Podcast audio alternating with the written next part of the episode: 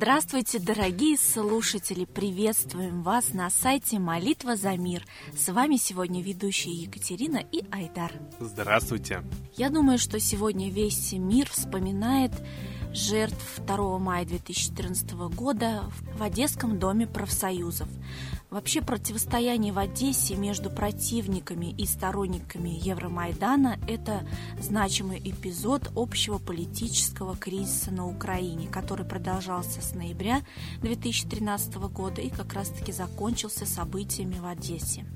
Начиная с середины марта на фоне крымских событий усилилось давление на антимайдановское движение со стороны Службы безопасности Украины. И один из лидеров протестного движения Антон Давиченко был задержан по обвинениям в посягательстве на территориальную целостность Украины и в конце лета предстал пред судом. Депутат Горсовета от партии Родина Александр Васильев после допроса в СБУ был вынужден 22 марта перебраться в Крым, чтобы избежать ареста. Ростислав Барда, избранный единым кандидатом в мэра Одессы от Куликова поля после трагических событий 2 мая 2014 года, числился пропавшим без вести, а депутат Одесского областного совета Вячеслав Маркин умер в больнице э, в ночь на 3 мая.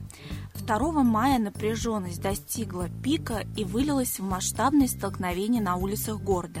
В результате, по данным МВД Украины, погибли около 50 человек, большинство из них при пожаре в Доме профсоюзов, где активисты антимайдановского движения попытались укрыться после столкновения на Куликовом поле. Я думаю, что все слушатели видели фотографии того Э, злосчастного дня, так сказать, да, но сегодня я хотела бы э, рассказать что э, индийский прорицатель еще 28 июля 1979 года Хайракхан Бабаджи сказал – в настоящее время человек находится под властью демонических влияний. Люди будут воевать между собой, истребляя друг друга. Сначала будет разрушение, затем временное затишье и затем восторжествует мир.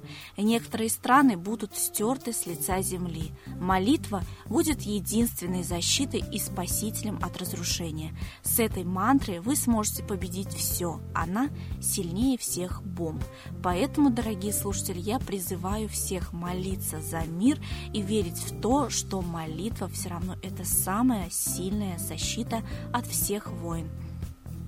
А я бы еще хотел призвать наших слушателей помолиться за души тех людей, которые были убиты в Доме профсоюзов. Потому что убивали и женщин, и мужчин. И была даже убита беременная женщина. Просто это нельзя назвать по-другому, как э, чистой воды сатанизм. Потому что э, так жестоко убивать людей, просто поджигать их и издеваться, я не знаю, какой человек на это способен. И, к сожалению, весь украинский конфликт, который мы видим, также наполнен такими же просто бесчеловечными действиями. Давайте молиться искренне, всем сердцем, чтобы вот это зло, которое царит сейчас на Украине, оно просто ушло, оно исчезло и воцарил мир во всем мире между нашими народами России, Украины, мы братские народы, мы всегда жили дружно, жили вместе, вместе воевали со злом. А теперь, получается, это же зло стравливает нас друг против друга. Вот. И очень хочется, чтобы вот такие события больше не повторялись. И давайте молиться, чтобы реально был мир во всем мире. Ну, а сейчас перейти хотелось бы к более приятным а, вещам, хотелось бы с вами поделиться интересной притчей про лисичку. В Египте, где в глубокой древности было много великих монастырей, один монах дружил с неученым, бесхитростным крестьянином Филахом. Однажды крестьянин сказал монаху, «Я тоже почитаю Бога, сотворившего этот мир. Каждый вечер я наливаю в миску козьего молока и ставлю его под пальмой. Ночью Бог приходит и выпивает мое молочко. Оно ему очень нравится ни разу не было, чтобы в миске хоть что-нибудь осталось. Услышав эти слова, монах не мог не рассмеяться. Он добродушно и доходчиво объяснил своему приятелю, что Бог не нуждается в козьем молоке. Однако крестьянин упрямо настаивал на своем. И тогда монах предложил следующую ночь тайком проследить, что происходит после того, как миска с молоком остается под пальмой. Сказано, сделано.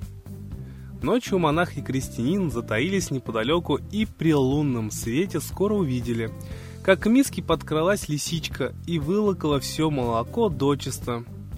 Крестьянин как громом был сражен этим открытием. «Да», — сокрушенно признался он, — «теперь я вижу, это был не Бог».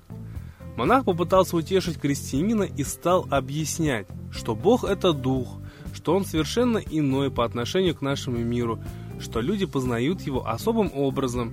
Но крестьянин лишь стоял перед ним, понурив голову, а потом заплакал и пошел в свою лачугу. Монах тоже направился в келью, но подойдя к ней, он с изумлением увидел у двери ангела — преграждающего ему путь. Монах в страхе упал на колени, а ангел сказал, «У этого простого человека не было ни воспитания, ни мудрости, ни книжности, чтобы почитать Бога, иначе, чем он это делал. А ты со своей мудростью и книжностью отнял у него эту возможность. Ты скажешь, что без сомнения рассудил правильно, но одного ты не ведаешь, о мудрец». Бог, взирая на искреннее сердце этого крестьянина, каждую ночь посылал пальме лисичку, чтобы утешить его и принять такую жертву.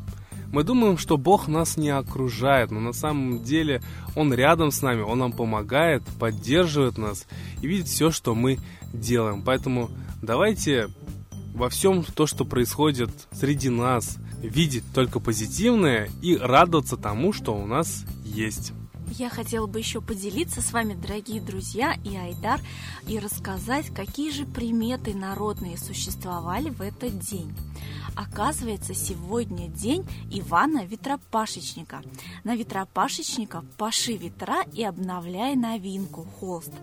Кусок нового холста расстилали на поляне, раскланивались во все стороны и, повернувшись на восток, говорили «Вот тебе, матушка весна, новая новина».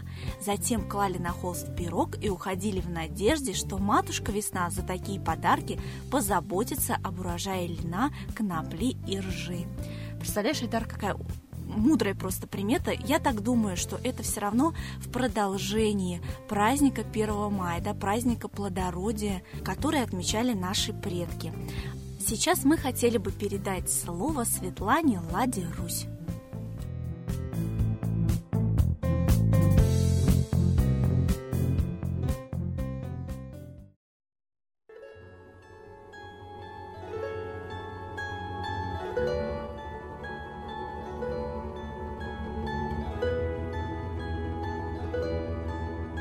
Граждане России, сегодня 2 мая, годовщина страшной трагедии в Доме профсоюзов в Одессе. Это очевидно запланированное зверство потрясло весь мир, и практически потом люди, потрясенные вандализмом, сами стали вандалами. Настолько разграбили этот дом, и вряд ли, конечно, в этом доме уже может быть какая-то жизнь. Почему мы не говорим о фашизме, о сатанизме? Почему мы не говорим, что политику творит именно он за ширмой всех событий? Это очень ясно показал Дом профсоюзов. Те фашисты, которые уничтожали людей, сдирали с них кожу, в общем-то, наследники культа Майя. Там жрецы также сдирали с жертв кожу. Также уничтожали их массово, брали в плен только для того, чтобы убить. Очень похоже на печи Освенцима. Вот этот культ сатанизма, уничтожения – человека человеком, он перешел от шумеров, майя, к фашизму и к политическим лидерам, которые этот культ исповедовали. Иди Амин отрывал головы и съедал плоть своих политических противников.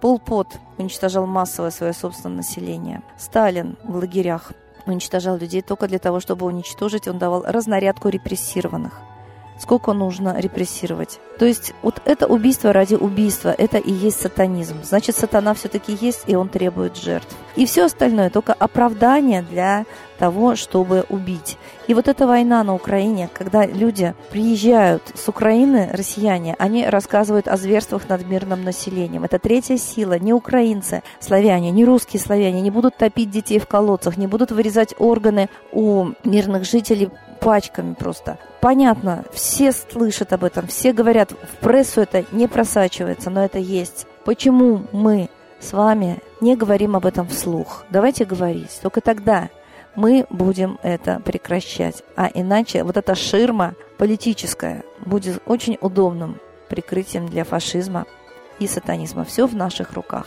А бороться с сатаной мог всегда только Бог. Поэтому обращение к нему жизненно важное. Умение любого русича.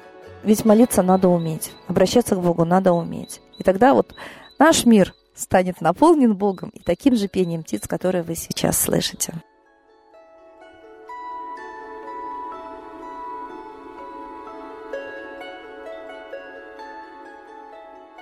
Огромное спасибо Светлане Ладе Русь, а сейчас, дорогие друзья, торжественный момент – единая молитва за мир –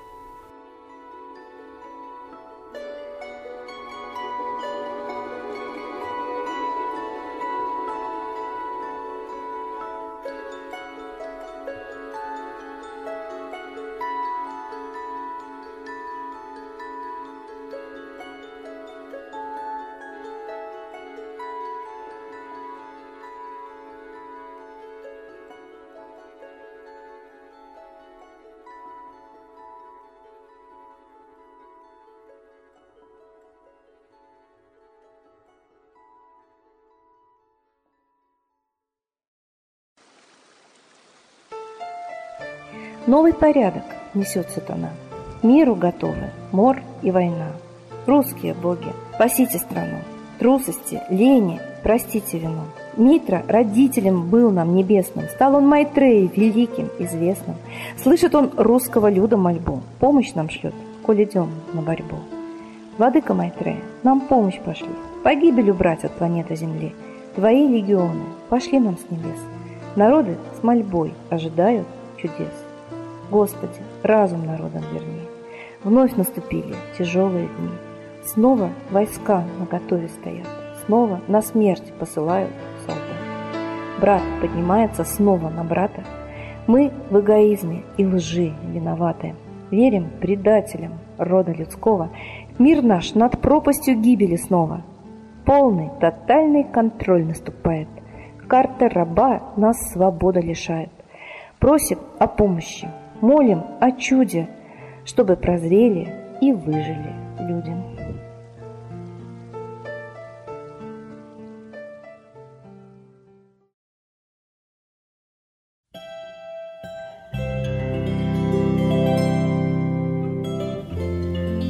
Спасибо всем, кто присоединился к единой молитве за мир. А завершить наш эфир хотелось бы сегодня стихами Светланы Лады Русь и настроить всех на позитивные выходные. Я знаю, как здорово жить, на небо смотреть молодое и ветер волнующий пить в пути за своей звездою. Сквозь пошлость идти на пролом, с собой самим не лукавить и знать, что не будет потом, позволено что-то исправить. Как здорово верить в себя, в любовь свою верить, как чудно, и легких путей не искать, как здорово, просто и трудно. А мы вас ждем на следующей трансляции. До свидания.